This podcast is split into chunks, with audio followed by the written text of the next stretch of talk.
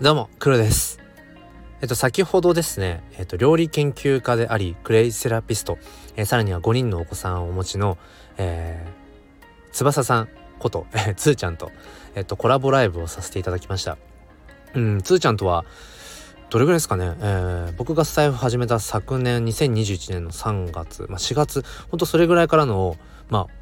あ、関わり、お付き合いで。うん。で、以前にもコラボライブをさせていただいたりだとか、まあ、お互いのね、ライブ配信遊びに行ったりとか、まあそういうような感じで、まあ、ちょこちょこ交流があって、まあ今年はまあ全然そのコラボライブみたいなことができていなかったので、もう本当にこの年の瀬ですね、えー、2022年が終わるこの、うん、日に、えー、まあ、ありがたくもコラボライブをさせていただきました。今回は、えー、つーちゃんの方のチャンネルに遊びに行かせていただいたので、えっ、ー、と、説明欄の方にそのリンクを貼っておきますので、まあ、もしお時間よければ、えっと、聞いていただければと思うんですが、あのー、ちょっとやらかしてしまったことがありまして、それはですね、あのー、泣かせてしまったんですね。つーちゃんを。つーちゃんのこと泣かせてしまったんです。これはもう本当に全くね、そういう意図はなかったし、えー、そういうつもりも一切ないっていうことでね、そこは、まあ、ご容赦いただきたいんですけれども、はい、あのー、まあでも、なんだろう、その、つーちゃんがね、うん、泣くくらい、あのすごくこう、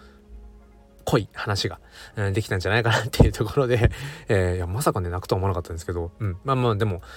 やっぱりそれぐらいねうん日々こう自分の感情、うん、熱い感情パッションってものを持ってやっぱり生きているうんがゆえにね何かこうやっぱり、うん、互いのこう共鳴し合った瞬間僕もねやっぱ HSP 気質なのでやっぱりね何かがこううん本当に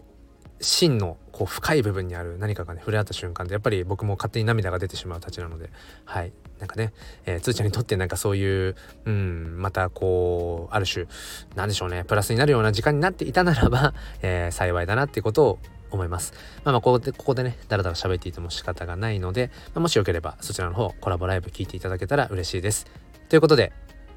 明日も心に前向きファインダーを。ではまた。